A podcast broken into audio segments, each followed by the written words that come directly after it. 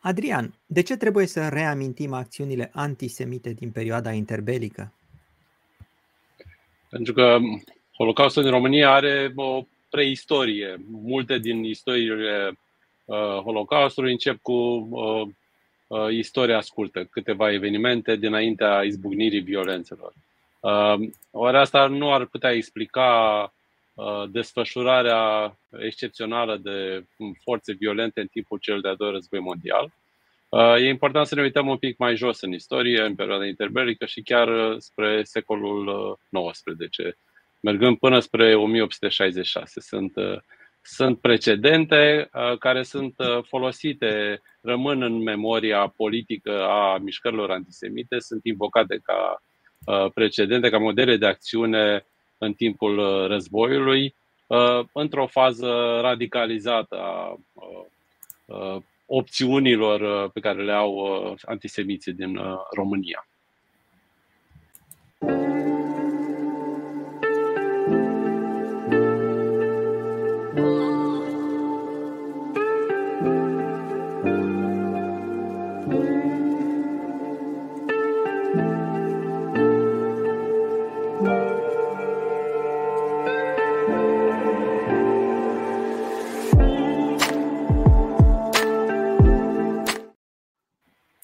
Bună seara, dragi prieteni! Miercuri, ora 9 seara, Omul Major, episodul 14. De ce a existat violență antisemită în România? Sunt de obicei, sunt ca de obicei aici cu Ciprian Mihalită. Salut, Ciprian! Bună seara tuturor!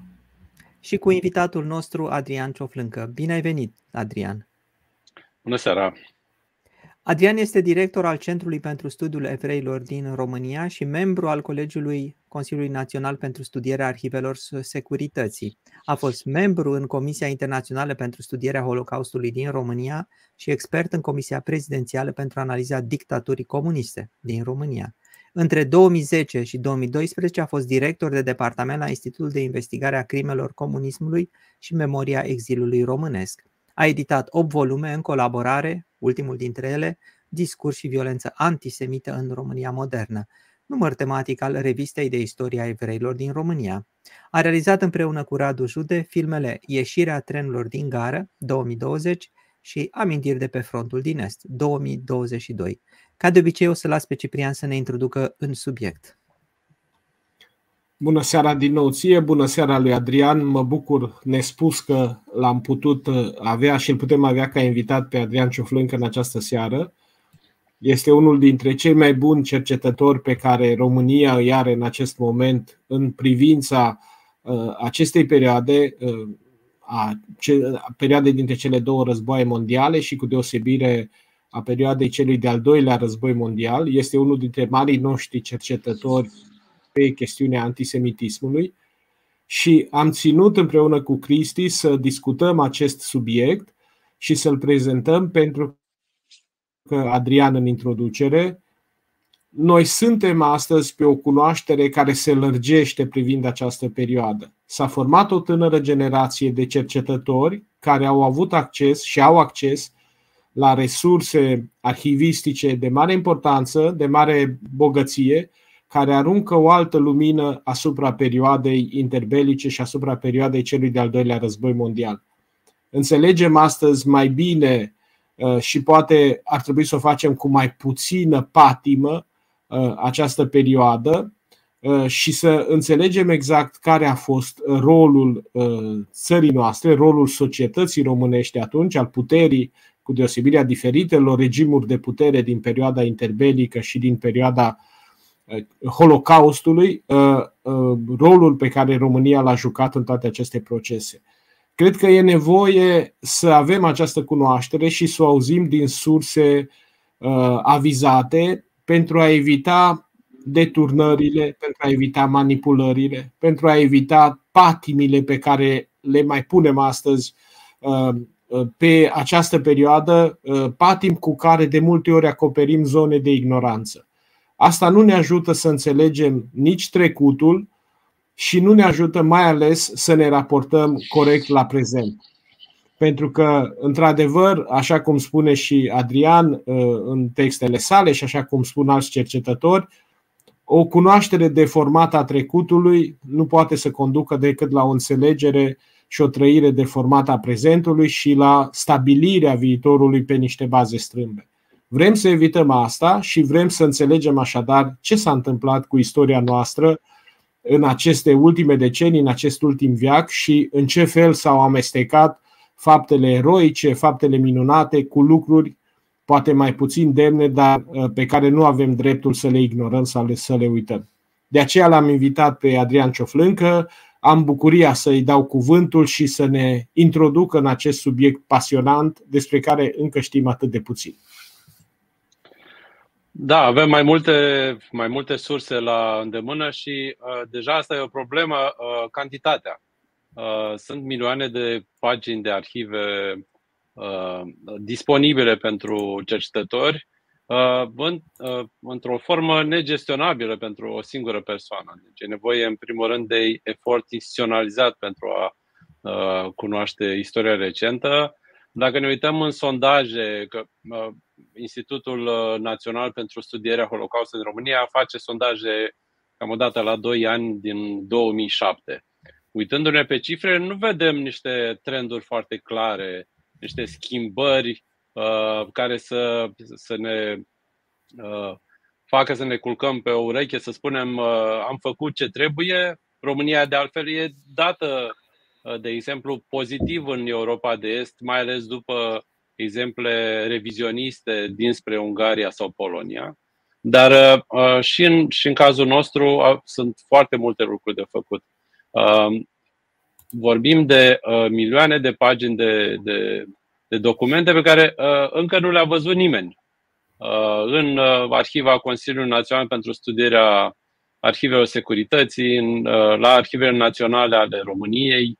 Uh, să nu uităm că uh, până la momentul 2004 și uh, aș spune că tendința încă se păstrează și astăzi.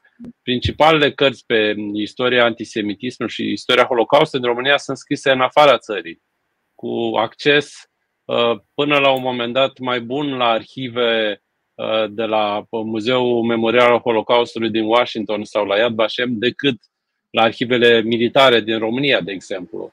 Uh, cu confort mai mare pentru a face cercetare uh, la instituții de acest tip uh, unde uh, primești o bursă, poți să stai să, să lucrezi fără să ai alte, alte griji. Și cu o școală occidentală mai bună în a sintetiza munți de, munți de documente de, de arhivă făcând așa o repertoriere a bibliografiei, încă aș spune că cele mai bune cărți uh, pe istoria antisemitismului și istoria Holocaustului sunt scrise uh, în afara țării, nu neapărat de uh, cercetători occidental. Ultimul val ține de cercetători români care s-au format afară sau au beneficiat de burse și de acces la informații în, în afara țării. Asta ar fi o da, Adrian, pentru un om așa care nu cunoaște ca mine, ai spus că sunt milioane de pagini acolo, uh, sunt digitalizate sau trebuie să te duci să cauți foaia de hârtie? Uh, unele sunt, unele nu sunt. Uh, de exemplu, la CNSAS am început să punem uh, uh, dosare, dintre care va fi, de exemplu, procesul Antonescu pe uh, site-ul instituției.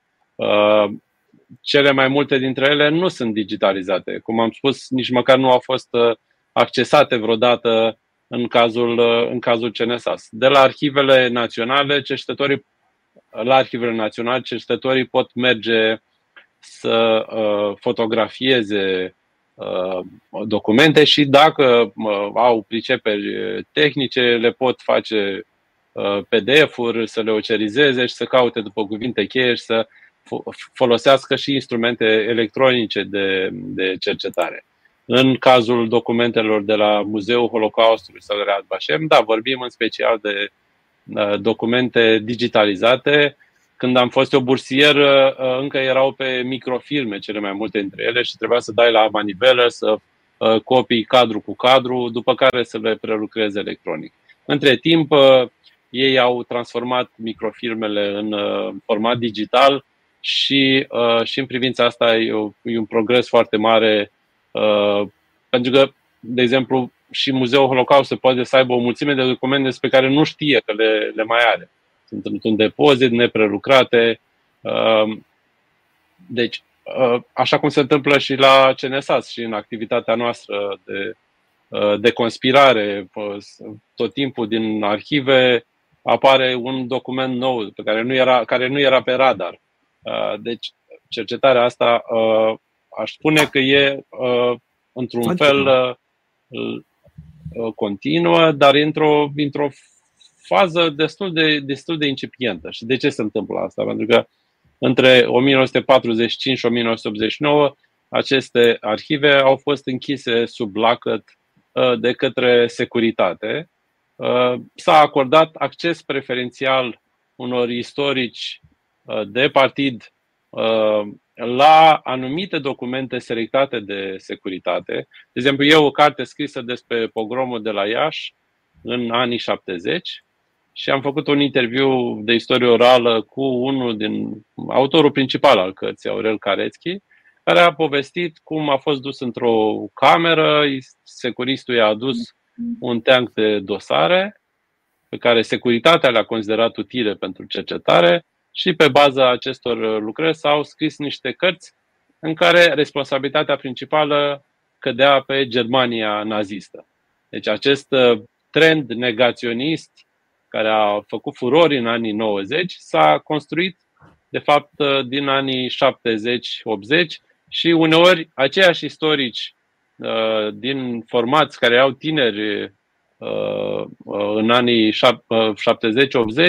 au construit discursul istoric în România democrată și așa au stat lucrurile influențând și oameni politici până în 2004 când Comisia Wiesel, din care am făcut parte și a fost uh, o experiență extraordinară pentru că am putut să cunosc uh, uh mari istorici ai, ai Holocaustului uh, uh, și să am acces la uh, uh, un know-how de acces la, la, la, la documente, la arhive și la uh, bibliografia momentului uh, forțând așa un fel de uh, maturizare profesională în, uh, în contextul ăsta. Dar uh, cumva aia era, experiența mea era și experiența României de momentul ăla, care era pusă în fața unor, unor realități pe bază de documente istorice și lucrurile s-au, s-au schimbat. Adică, chiar dacă suntem sceptici, anul 2004 e un an de hotar. După momentul ăsta, a devenit destul de greu de imaginat că un lider politic uh, face uh, declarații negaționiste, ca să nu mai zic uh, antisemite, sau că se lansează în tot felul de uh, speculații în care colportează stereotipuri uh, la adresa evreilor sau altor uh, minorități. Și reacția opiniei publice și a presei și a intelectualilor publice e puternică de fiecare dată când există un derapaj la vârful politic. Inclusiv uh, editurile mari nu-și mai permit să pună în circulație lucră, lucrări antisemite de felul celor uh, publicate de Gheorghe Buzatu în anii 90 și de alții, uneori cu sprijinul Academiei Române sau a, a altor uh, instituții de învățământ sau de cercetare. Eram curios. Adrian. Uh, nu mai puțin, Ciprian. Dacă ne întoarcem puțin la istorie, Uh, când au venit evrei pentru prima o dată în, în zonele locuite de români? De români? Aici e o dis- istorie disputată. Oricum vorbim de, de Evul Mediu. E o uh, uh, uh, creștere mai puternică a numărului uh, uh evreilor în uh, principatele române în, uh, la mijlocul secolului XIX Uh, și asta a și fost folosit de uh, naționaliști să spună că pe baza unei uh, viziuni așa genetice asupra națiunii române, era, asta a fost motivul principal pentru care evrei au fost excluși de la drepturi politice la 1866. Și dacă tot am zis de 1866, aș vrea să pomenesc un episod care e puțin cunoscut. Anume că actul fondator al statului român, crearea Constituției văzută ca foarte modernă, nu? de la 1866 și care urmează unificării principatelor, e însoțită de un act de, de, de violență antisemită. Pentru că în formula inițială Constituția prevedea, pe baza programului de la 1848, acordarea de drepturi politice evreilor din, din România. Și în momentul acela e o presiune de stradă, se semnează două petiții uh, uh, în, uh, în zona Bucureștiului și în Moldova, care sunt folosite de politicieni antisemiți și uh, uh, e organizată o manifestație de stradă care devine uh, violentă. Uh, primul rând asediază uh, Parlamentul, uh, care cedează imediat uh, presiunii și uh, uh, prevederile din uh, draftul de Constituție sunt schimbate și după care, uh, după care uh, această mulțime uh, zgomotoasă, încurajată de succesul de la Parlament, merge și distruge templul coral abia, abia construit, abia terminat. Deci, în timpul construirii Constituției moderne a României, textul Constituției este modificat pentru un act de violență antisemită care nu, nu-l veți găsi în manuale și nici măcar în multe cărți de istorie. De altfel, e foarte interesant cum această violență antisemită, care este o violență discursivă sau o violență practică, însoțește statul modern și statele moderne. Lucrurile acestea nu se întâmplă numai în România sau în România modernă.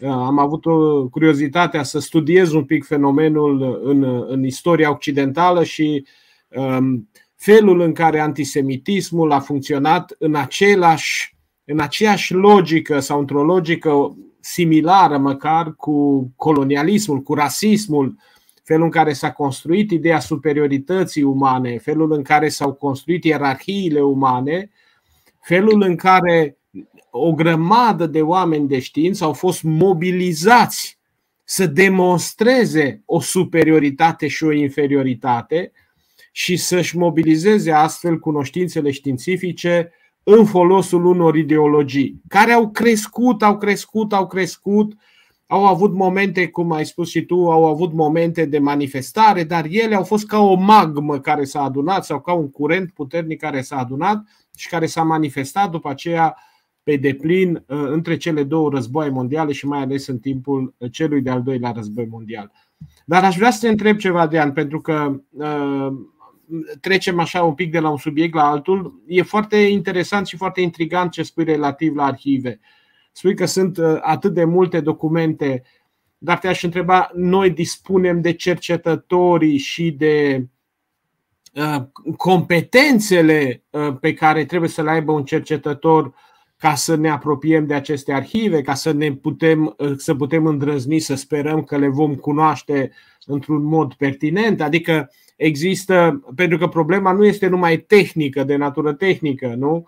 Problema este și de natura resursei umane. Cred că și voi la acest institut sunteți câțiva oameni, sunteți copleșiți de, de, de, de masivitatea resurselor. Cum, uh, cum se întâmplă asta? Cum lucrați cu studenții, cu tinerii? Înainte să intrăm în subiect, pentru că aș vrea să intrăm uh, după aceea, dacă vrea și Cristi, să discutăm ce s-a întâmplat, cum s-a manifestat uh, această violență. Dar rămânem încă un pic la, la acest aspect, la, la această muncă a cercetătorului, dacă vrei. De acord, da, pentru că uh, și uh, scriu acum un text despre asta și am făcut o un fel de inventar a ceea ce s-a scris în, uh, în ultima vreme Uh, în primul rând, despre ce documente vorbim și asta trebuie lămurit. Pentru că uh, o discuție incipientă de acum 20 de ani dar se putea rezuma la uh, după ce acest val în care vinovăția era aruncată majoritar asupra Germaniei naziste, a apărut un nou tip de gândire care spune, nu domnule, regimul Antonescu e vinovat. Dar asta e o perspectivă, să zicem așa, cam la stadiu de procesul de la Nuremberg, care și-a focalizat atenția asupra marilor vinovați. Dacă ne uităm un pic mai atent, va trebui să vedem responsabilități la nivelul eșalonului 2-3, va trebui să vedem responsabilități la nivelul instituțiilor din România, va trebui să facem un tip de istorie socială a, a antisemitismului și a participării la a, Holocaust. A, iar documentele despre asta sunt, vorbim în, în special de arhive instituționale și asta încă ne lipsește. Nu avem o imagine în cărțile scrise până acum, cu câteva excepții, a articulațiilor instituționale ale uh, Holocaustului în România și a circulației deciziilor, a felul în care se pro- diferite culturi instituționale contribuie la, adică se amestecă cu discursul politic și contribuie la radicalizarea atmosferei în timpul cel de-al doilea război mondial. Și aici vorbim de Ministerul de Interne uh, cu diferite branșe uh, care au produs uh, cantități imense de arhivă și care avea și verități analitice. Erau oameni în jandarmerie și în siguranță care făceau analize ale organizațiilor din România, ale mișcărilor sociale, ale curentelor politice, ale partidelor.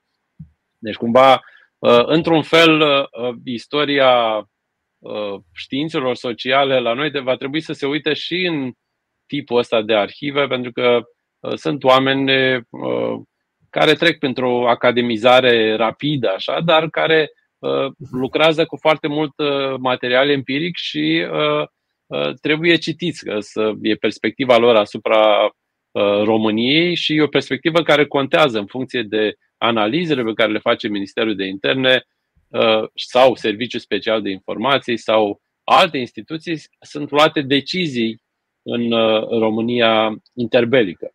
De asemenea, la arhivele militare de la Pitești sunt uh, arhivele tuturor unităților care au participat la operațiuni militare și uneori la atrocități antisemite. Da? Pentru că lucrurile trebuie privite în, în în, această, în acest amestec, într-un, privind lucrurile, uh, toate evenimente în contextul lor. E o tendință a istoricilor militari de a vorbi doar de istoria operațiunilor militare, ignorând ce se întâmplă în spatele frontului, uh, în relația cu populația civilă și așa mai departe. După care, uh, după război, autoritățile de tranziție au organizat sute de procese împotriva criminalilor de război. E o, o plajă imensă de, de documente uh, cu interogatorii luate în, uh, în timp real, uh, care trebuie citite cu mare grijă, uh, dar uh, care sunt o sursă unică de neînlocuit. Fără acelea nu uh, știm decât jumătate din, uh, din ceea ce știm uh, uh, astăzi.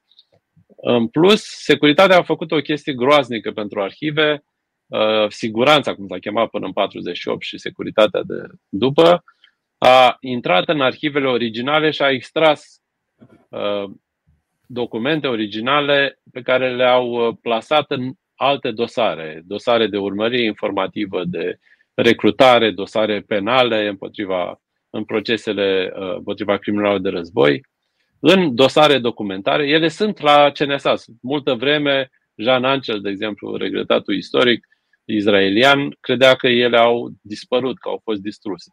Nu, ele au fost relocate fără să se țină o hartă a relocării. Și e nevoie de cercetare sistematică și uneori și de noroc. Da? De exemplu, uh, ordin, unul din ordinele scrise de mână în cabinetul lui Antonescu uh, de represalii la uh, Odessa.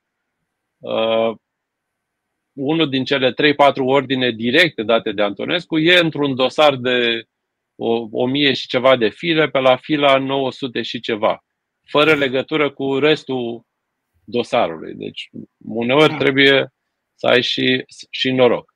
Asta, asta ar fi uh, documentele despre care spun. Uh, ca ele să fie asimilate uh, în lucrări academice în, și după aia să ajungă și în spațiu public ca sub formă de educație, sub formă de uh, uh, produs muzeal uh, și uh, de produs artistic, de filme, de altceva, uh, e nevoie de un efort uh, mai important decât se, se produce în acest moment. Avem instituții specializate, cum e Institutul Wiesel, uh, institutul uh, nostru, sunt oameni în institutele de cercetare ale Academiei Române care uh, studiază subiectul în facultățile de istorie, uneori sunt centre pe lângă universități care se ocupă de istoria evreilor, ebraistică, studii izraeliene, istoria genocidului, a Holocaustului, au diferite nume. Dar dacă facem suma oamenilor care sunt în domeniu, Uh, nu numărăm foarte mulți. Mă, mă uit, de exemplu, că la CNSAS uh, aprobăm în colegiu acreditările cercetătorilor și pot să am o imagine asupra uh, uh, nivelului de interes față de, de acest subiect. E în creștere, sunt nume foarte bune uh, din toată lumea care vin să, uh, să studieze, dar, după părerea mea, încă nu e o masă critică care să uh, scoată informație la lumină într-un ritm accentuat și care să și producă uh, un efect public. De asta, în sondaje, avem uh, uh, uh, schimbări de la uh, an la an, uh, pentru că depinde foarte mult opinia publică de vreun eveniment, de vreo impresie de moment și uh, depinde de foarte mult și de cine uh, manipulează discursul uh, uh, istoric și, Doamne ferește, să avem forțe politice care să facă din asta un sport uh, uh, la vârful politicii. Acum, ți-aș pune o întrebare de amator, foarte amatoristică și o să-mi ierți naivitatea ei. Există șanse să avem mari surprize în ce privește aceste arhive? Adică să se descopere niște lucruri care să fi fost ignorate sau să nu fi fost pur și simplu cercetate până acum? Ceva de ordinul, nu știu, al unor evenimente, al unor decizii care să schimbe uh, într-un mod semnificativ înțelegerea perioadei? Sau sunt mai degrabă niște goluri care se umple într-o țesătură sau într-un tablou ale cărui dimensiuni majore le cunoaștem deja. Acum, uh, cred că și surprizele sunt posibile, pentru că, de exemplu, uh, Serviciul uh, de Informații Externe a desecretizat un album trimis de Wilhelm Filderman lui Antonescu cu urmările pogromului de la București abia acum câțiva ani. Deci pot să bănuiesc că în diferite arhive mai sunt încă documente Uh, ținute uh, secrete. Dar uh, asta e, să zicem, o privire mai degrabă așa, mai, mai jurnalistică, care o fi marea descoperire.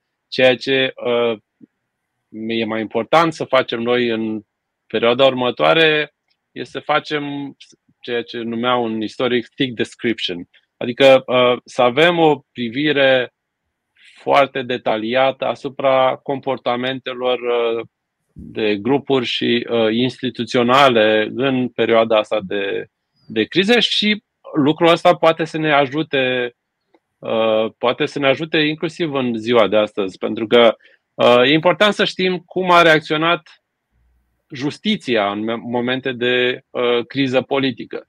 Cum a reacționat justiția când a fost pusă sub presiunea armatei sau a serviciului de informații cum au reacționat uh, uh, alte instituții când li s-au uh, creat uh, oportunități uh, de impunitate, de suspendare temporară a uh, regulilor, cum s-a întâmplat cu uh, poliția și cu armata în teritoriile uh, în care au intrat după 22 iunie 1941. Uh, e important să știm uh, cum s-a comportat armata română când a fost pusă sub presiune, cum s-a întâmplat în 1940-41. 40 când s-a retras din, din Basarabia. Ce nu a funcționat? Sunt deja cărți scrise și de istorici militari care analizează defecțiunile tehnice ale armatei, dar e important să le vedem și în legătură cu atrocitățile comise de armata română în timpul retragerii. Pentru că altfel riscăm să, să se repete greșeli de, de tipul ăsta. Adică dacă spunem o, scriem o istorie nesinceră a armatei române și din păcate istoriografia militară este cea mai puțin reformată istoriografie din, din România, preferând încă să, să, să nu se uite la atrocități împotriva civililor și împotriva evreilor în special în timpul războiului, Uh, adică încă nu avem o criză de conștiință la nivelul istoricilor militari care să, de tipul uh, dezbaterilor de, din Germania din anii 80 sau din sfârșitul da, anilor da, da. 60.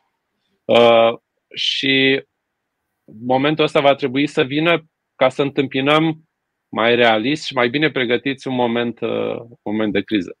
Da, cred că noi operăm de multă vreme, noi așa am fost educați oarecum într-o istorie eroică a faptelor bune. Și întotdeauna dușmanul a fost celălalt, nu? Noi am fost cei buni care am traversat istoria și toată istoria noastră ne învață de fapt cât am fost de buni de-a lungul istoriei, de viteji, de curajoși, de uh, mai știu eu, uh, ospitalieri, generoși și așa mai departe.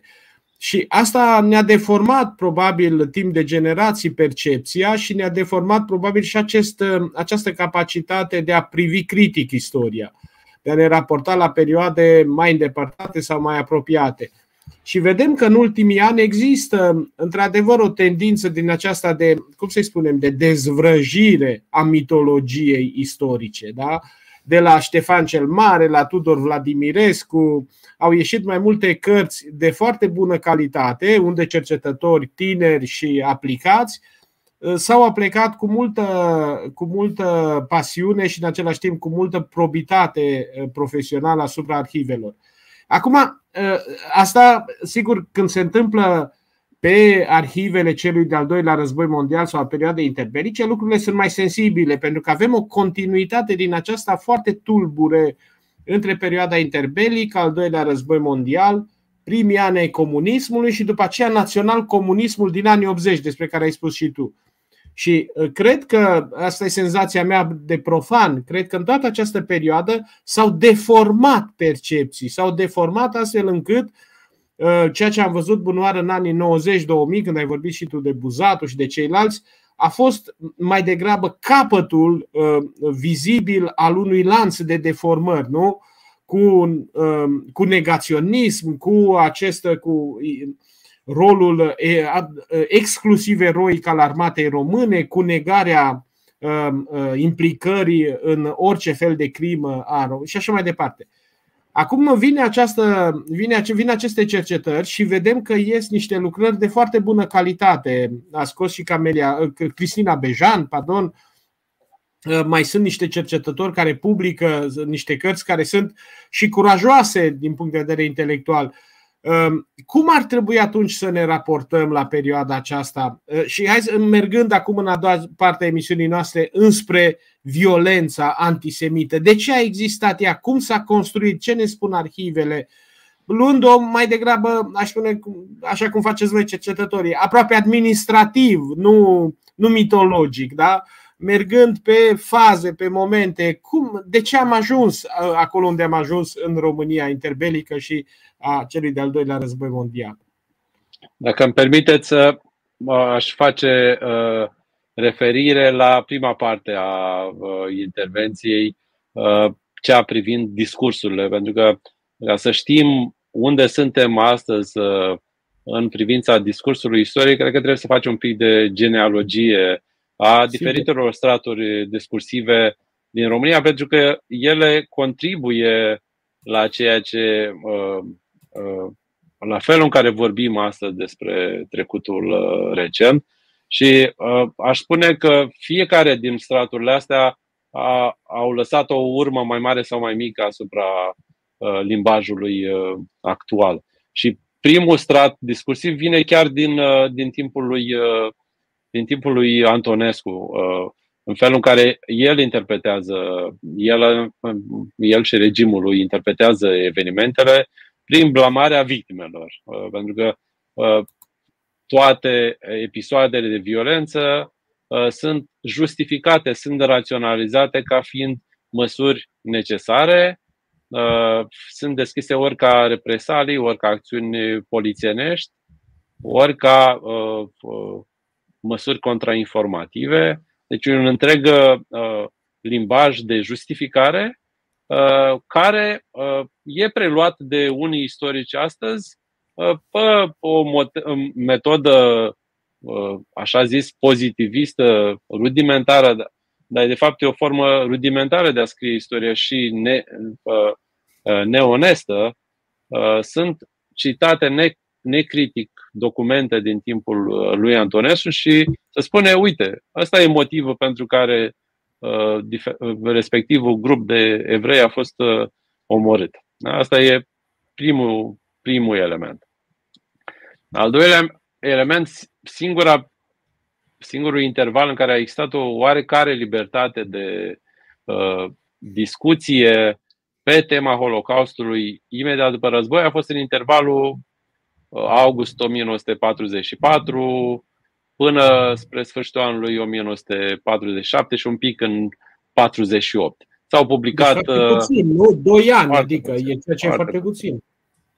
Și au fost publicate câteva uh, cărți de memorii. A apărut Cartea Neagră a lui Matatia Scarp. În presă au fost uh, în special în 1945, deci încă și mai puțin, de fapt, uh, au fost publicate interviuri sau relatări despre procesele uh, criminale de război cu uh, detalii despre diferite episoade violente. S-au făcut niște filme documentare rudimentare, am văzut câteva din ele recent la Arhiva Națională de Film. Și uh, cam asta a fost. După care s-a închis, uh, s-a închis uh, ușa. Unele din cărțile publicate în, acest, în această perioadă au fost uh, puse la index și uh, încă din, din perioada asta avem două tipuri de discursuri. Avem uh, discursul uh, asupra Holocaustului uh, promovat de uh, Partidul Comunist și de organizația uh, evrească procomunistă care tratează uh, suferința evreilor ca o suferință uh, a unui grup între altele, e un fel de universalizare a, a suferinței, uh, din cauza uh, uh, uh, cerințelor staliniste ca uh, să nu fie promovată o discuție separată despre uh, antisemitism, despre uh, uh, luarea la țintă a evreilor în timpul uh, războiului, fiind socotită asta o formă de naționalism și de separatism. Uh, de altfel, uh, membrii Comitetului Evreiesc Antifascist din Uniunea Sovietică sunt persecutați, sunt executați unii dintre ei Cartea neagră scrisă de Ilia Ehrenburg și de Grossman uh, nu va apărea niciodată în, uh, în Uniunea Sovietică în perioada stalinistă. De altfel, abia în anii 80 apare o, o primă formă incompletă. Interesant este că apare în uh, România într-o, într-o traducere, pentru că ei au apucat să transmită uh, manuscrisele peste hotare.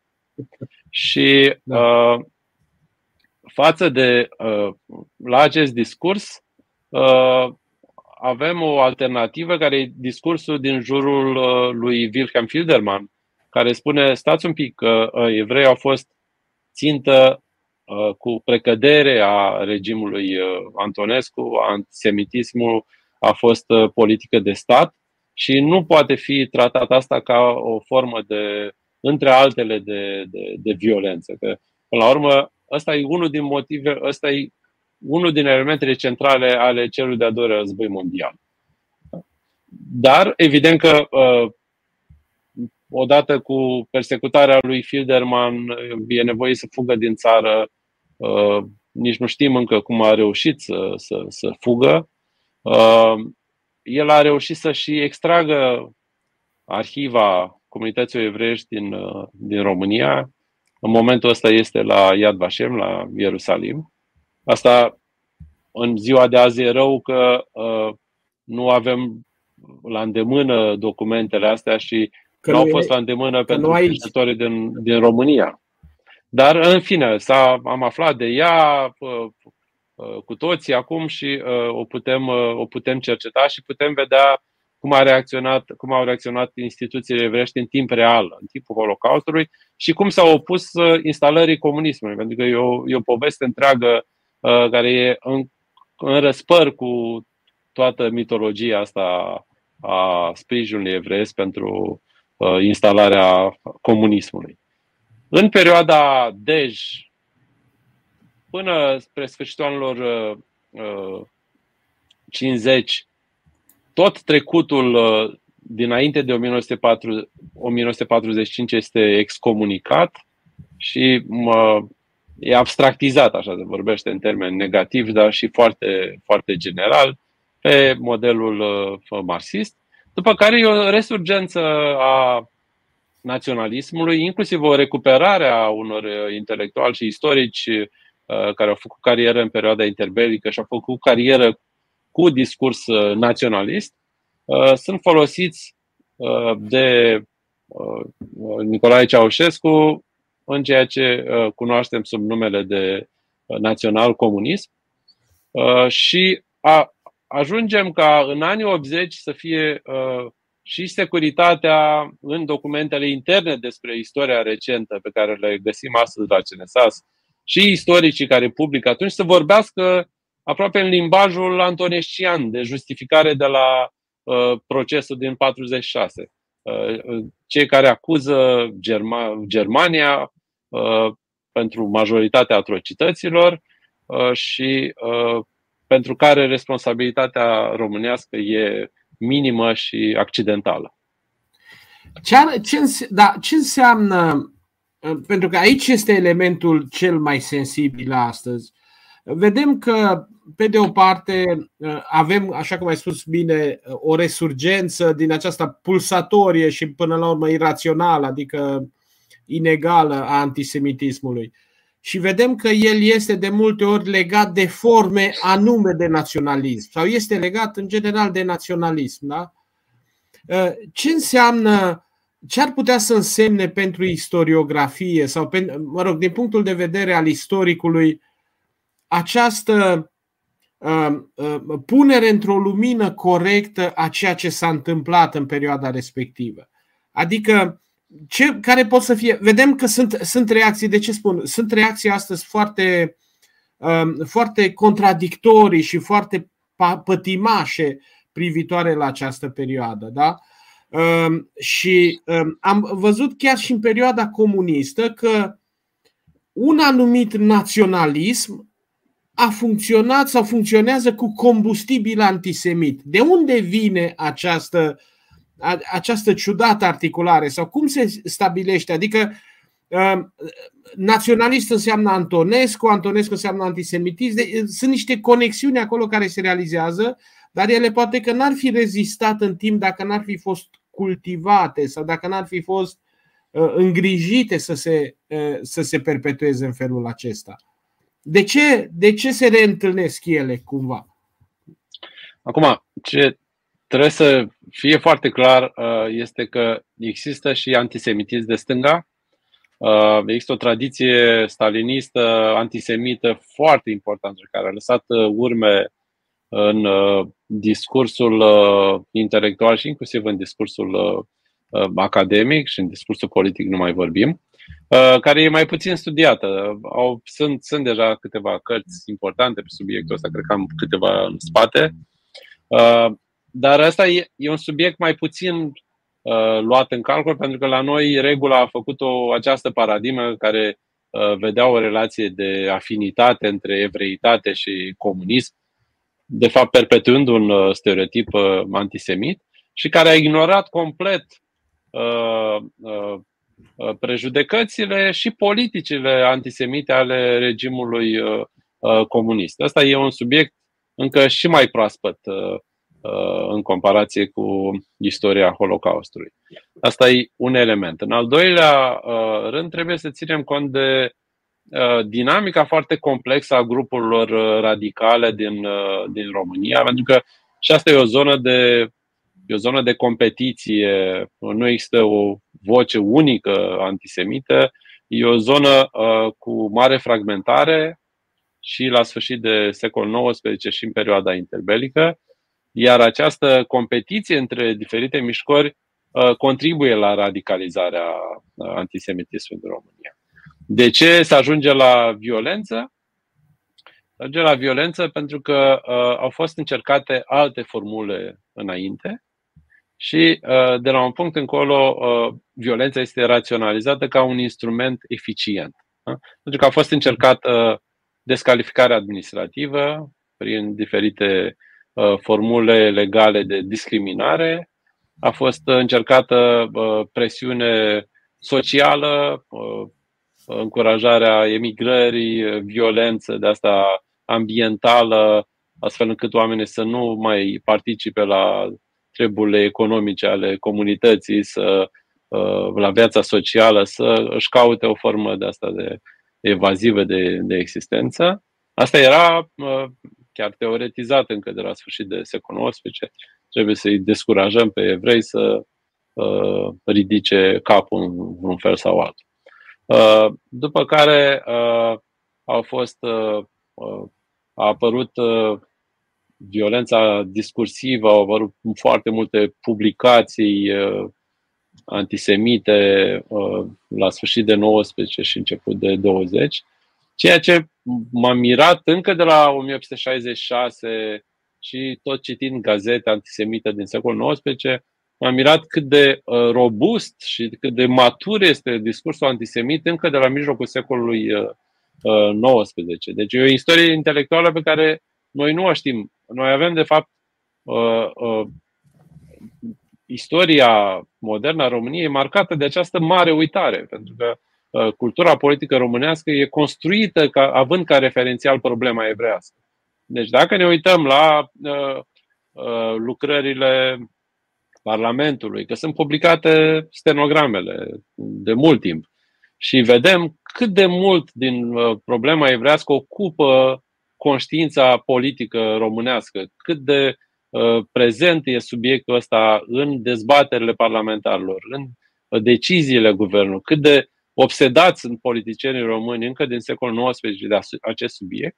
Și deodată noi asta scriem istoria României moderne uitând complet uh, uh, acest referențial, care este uh, ambarasant, evident, România este ultimul stat din Europa care acordă drepturi politice evreilor, chiar și după uh, Uniunea Sovietică.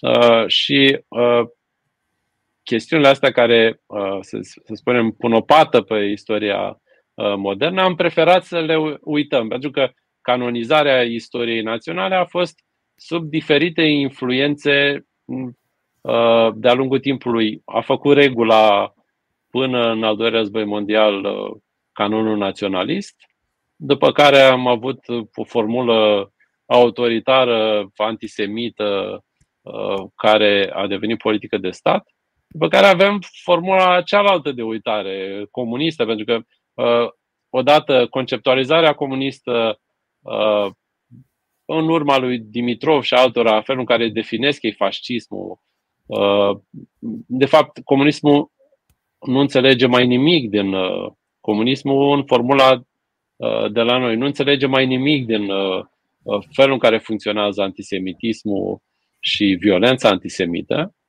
Și acest rateu, să zicem, epistemologic are efecte pe termen, pe termen lung.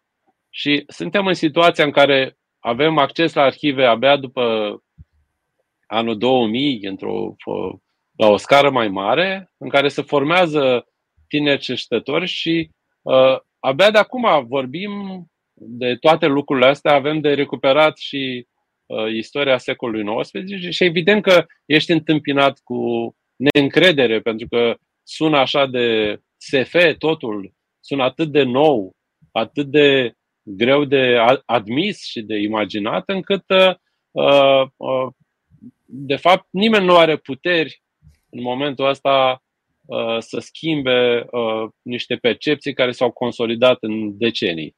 Care, asta de, ascult cu fascinație ce spui și îmi dau seama că noi stăm pe 150 de ani de, de, de non-cunoaștere. Nici nu este, nu știu, uitare, sigur, e un sens al uitării aici, ignoranță poate, dar există o parte foarte importantă a istoriei noastre care este complet ocultată pe, din rațiuni diverse, dar care s-au cumulat și care fac ca astăzi, și e ce ne spunea și Marius Turda în emisiunea trecută și în alte intervenții, sunt bucăți consistente din istoria noastră recentă, relativ recentă, adică mai puțin de 100 de ani, unde avem arhive solide.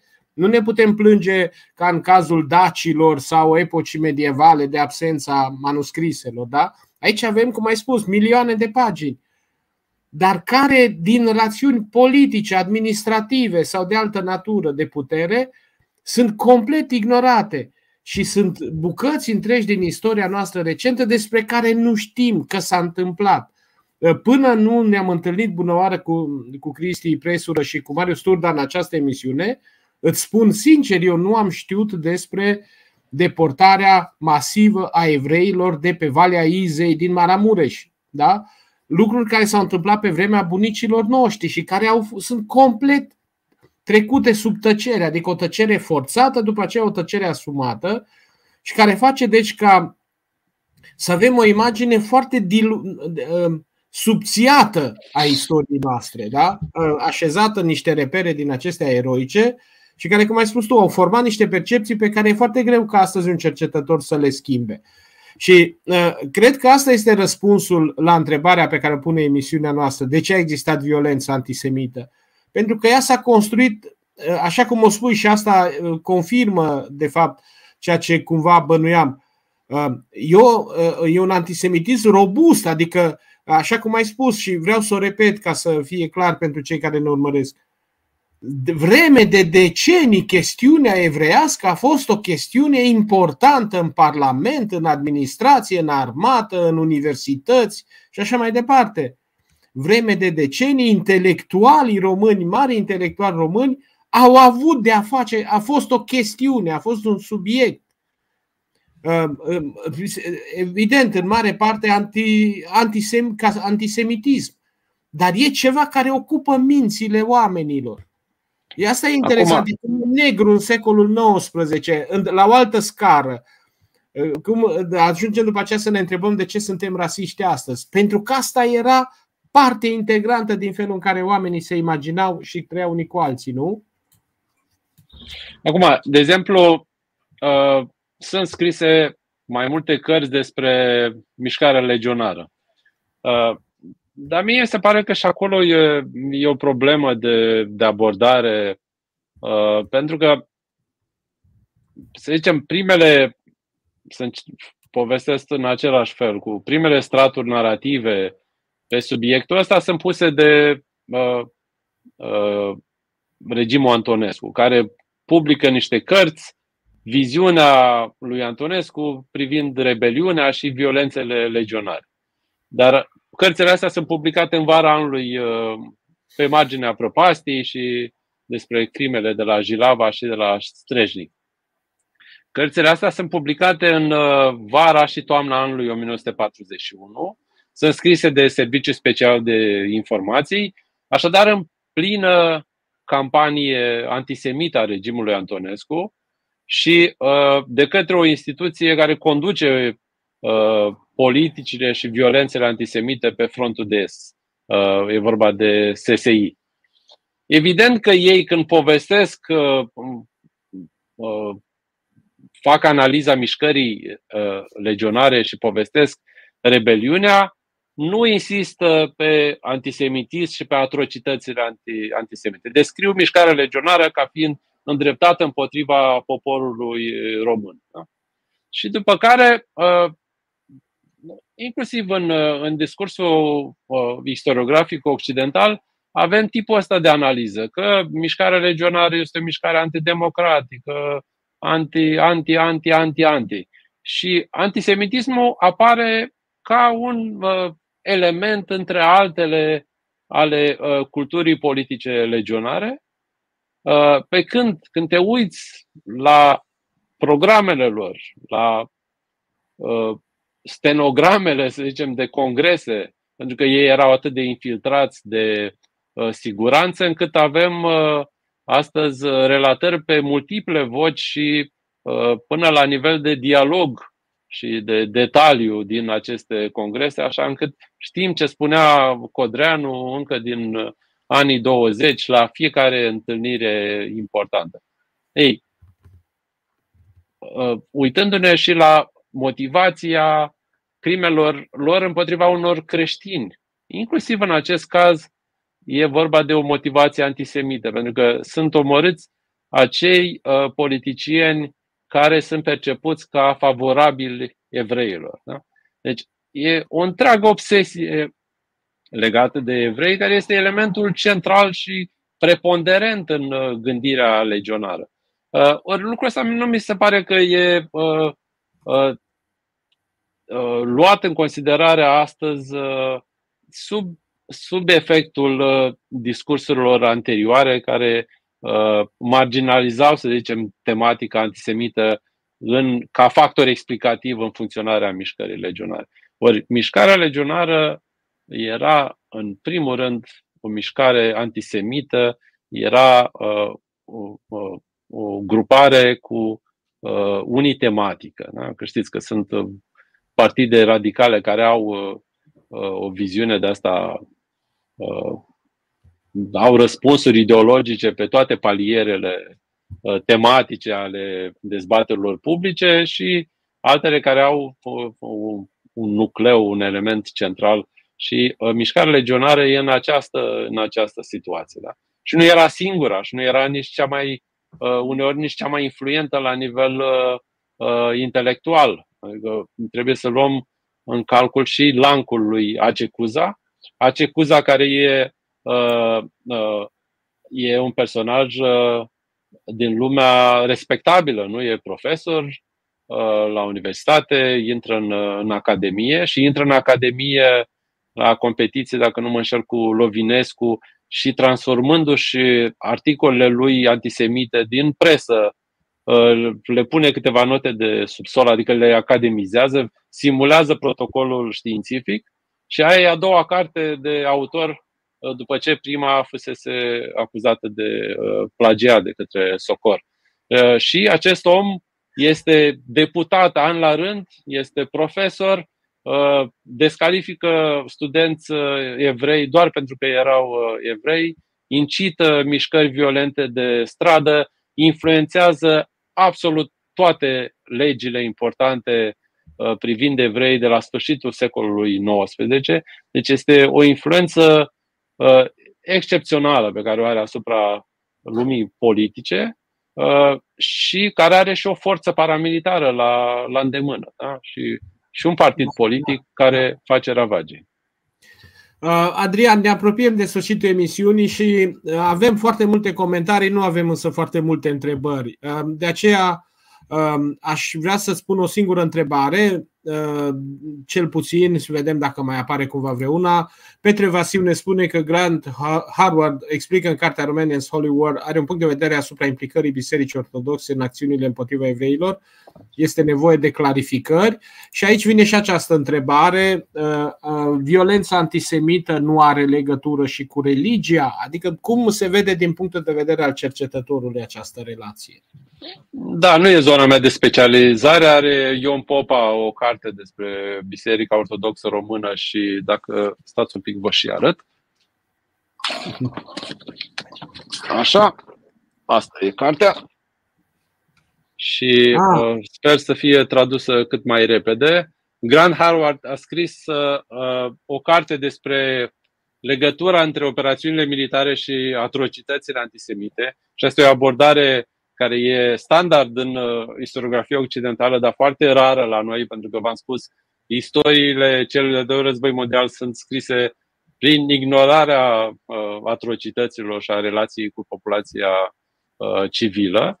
Uh, Pe chestiunea religioasă, în, în o zonă în care eu nu sunt competent, știu doar din istoriografie că sunt, sunt discuții în, în contradictoriu. Sunt specialiști la noi, există Ion Biriuță care scrie despre acest, acest lucru, v-am spus Ion Popa și Roland Clark și alți, alți câțiva. Deci există bibliografie la îndemână pe subiectul ăsta. Da, e, e o tematică foarte sensibilă. Vedem astăzi cum arată societatea românească și cât e de gingașă și de, um, de, de emotivă atunci când uh, tratăm aceste subiecte.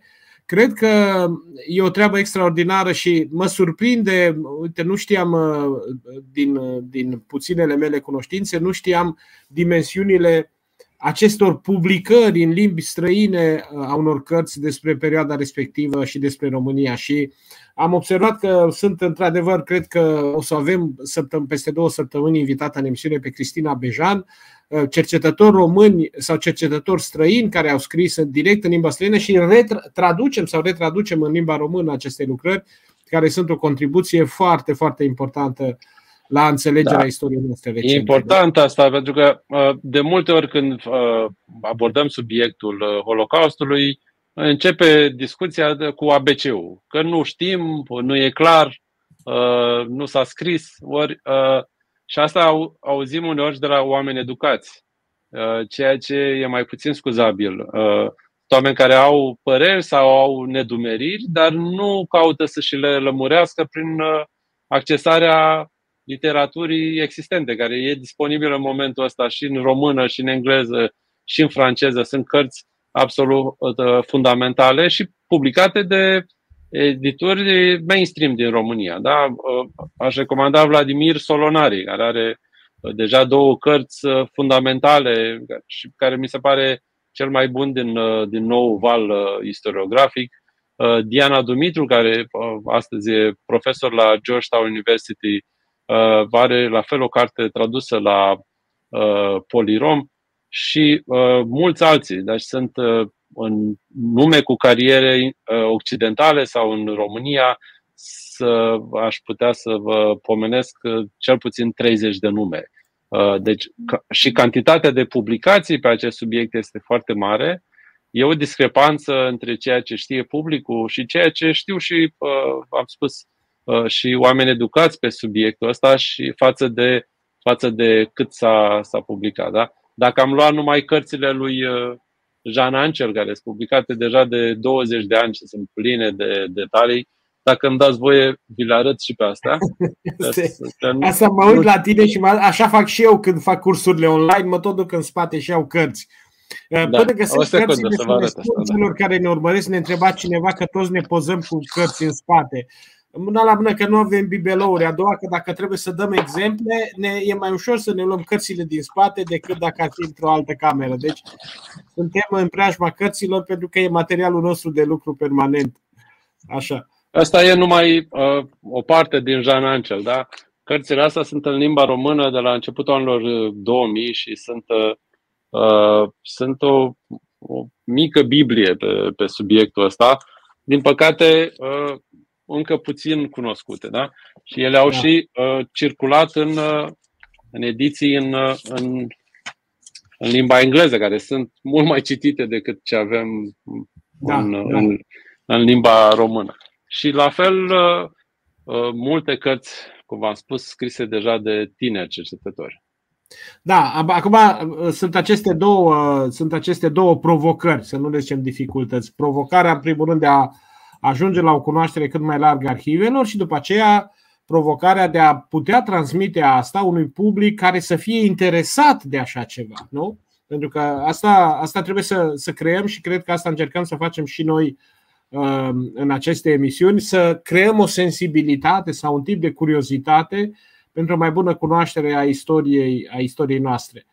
Cristi, uh, te-aș lăsa și pe tine să spui două vorbe uh, la încheierea acestei emisiuni cel puțin pentru mine a fost uh, fascinant și cred că aș mai sta și eu uh, pe subiectul ăsta, mai sta să vedem uh, tu cum, ai, tu cum vezi toate astea, Cristi. Eu le văd. Ce spun eu? E cam același lucru cum este lupta asta știință-pseudoștiință, știi? La fel este și aici. Uh, vezi foarte multe lucruri uh, în politică, în uh, ceea ce se întâmplă în societate și se aruncă niște vorbe despre trecut. Și ele pot să fie niște minciuni foarte mari. Dacă nu, nu le știi, le iei de bine. La fel pățesc și eu cu pseudoștiința. Când mă lupt cu pseudoștiința, se vorbesc foarte multe lucruri, se aruncă tot felul de vorbe. Și la un moment dat se pretinde că știința spune ceva și de fapt e un mare neadevăr, dar oamenii nu știu. Știi? Deci în același fel mi se pare foarte, foarte important într-adevăr cunoașterea istoriei așa cum a fost. Așa cum a fost, pentru că ă, aici era una dintre întrebări dacă istoria se scrie sau istoria se rescrie. Eu mi-aș dori ca să aflu istoria așa cum a fost. Da. Adrian, da. dacă vrei să ne spui un cuvânt. Ă, Acum, ă, societatea românească trebuie să-și articuleze Uh, discursul uh, istoriei pe mai multe paliere, pentru că e, să zicem, un, uh, un palier în partea asta de cercetare, dar nu poți să ceri unui cercetător să facă și popularizarea științei, să facă și să facă și filme, să, fac, să se priceapă și la transformarea cercetării în discurs pedagogic să uh, convingă și oameni politici și așa mai departe. Deci uh, vom ști că suntem mai bine în materia asta în momentul în care vom vedea că se articulează mai bine pe diferite paliere uh, discursul privind uh, trecutul recent. Adică când vom avea uh, pedagogi mai, mai bine pregătiți, când vom avea mai multe dezbateri publice, când vom avea oameni politici care știu Uh, materia și nu vorbesc uh, citind uh, Wikipedia și când vom avea guvernanți care fac politici publice știind subiectul, știind ce se întâmplă în alte părți din, din lume. Deci, nu doar că e nevoie de mai multă cercetare pe subiectul ăsta, dar și pe toate celelalte paliere e nevoie de mai multă lume, mai multă lume implicată și competentă. Iar pentru asta cred că e nevoie și de uh, o gândire uh, a politicilor la nivel uh, guvernamental, pentru că e nevoie de mai mulți bani uh, de, ca subiectul ăsta să uh, devină un subiect de uh, studiu și de dezbatere. Pentru că, de exemplu, la uh, Universitatea din Iași era acest master de istoria evreilor și a Holocaustului, care a dispărut la un moment dat. Da? Și în orașul pogromului de la Iași uh, nu mai ai o formă specializată de învățământ care să studieze subiectele astea. Deci, uh, cred că, uh, deși stăm mai bine decât alte țări din, din zonă, poate, cred că ar trebui să revenim un pic la momentul 2004 și să regândim toate lucrurile astea la un alt palier, la palierul nevoilor de astăzi, când suntem amenințați de uh, uh, război, de dictatură și de resurgența mișcărilor radicale. Extremiste, antisemite, xenofobe și așa departe. Da, mulțumim foarte mult, Adrian, pentru, pentru această lecție de, de, de profesionalism științific, de, de stăpânire foarte sobră a unui subiect atât de delicat. Uh, eu îmi doresc, Cristi, să avem cât mai mulți invitați care să ne poată vorbi în acest fel nepătimaș. Sigur, pasiunile cercetătorilor sunt de altă natură, dar nepătimaș în sensul public și care să ne ajute să avem o înțelegere mai bună a trecutului cu care să fim mai bine noi înșine, între noi, unii cu alții, așa diferiți cum suntem, diversi în toată diversitatea pe care noi vrem să o promovăm, în ciuda a ceea ce se spune astăzi în presă sau în politică. Mulțumim încă o dată, Adrian. Ne revedem cu toții peste două săptămâni, când vom avea o nouă emisiune, o, niște invitați surpriză pentru, pentru această, această emisiune, după care în luna mai vrem, uh, evident, să vă pregătim cu Cristi o, o emisiune specială, așa cum facem noi fiecare dată, de fiecare dată în luna mai. Um, mulțumim încă o dată, seară bună tuturor! Mulțumesc pentru invitație! La revedere! La revedere.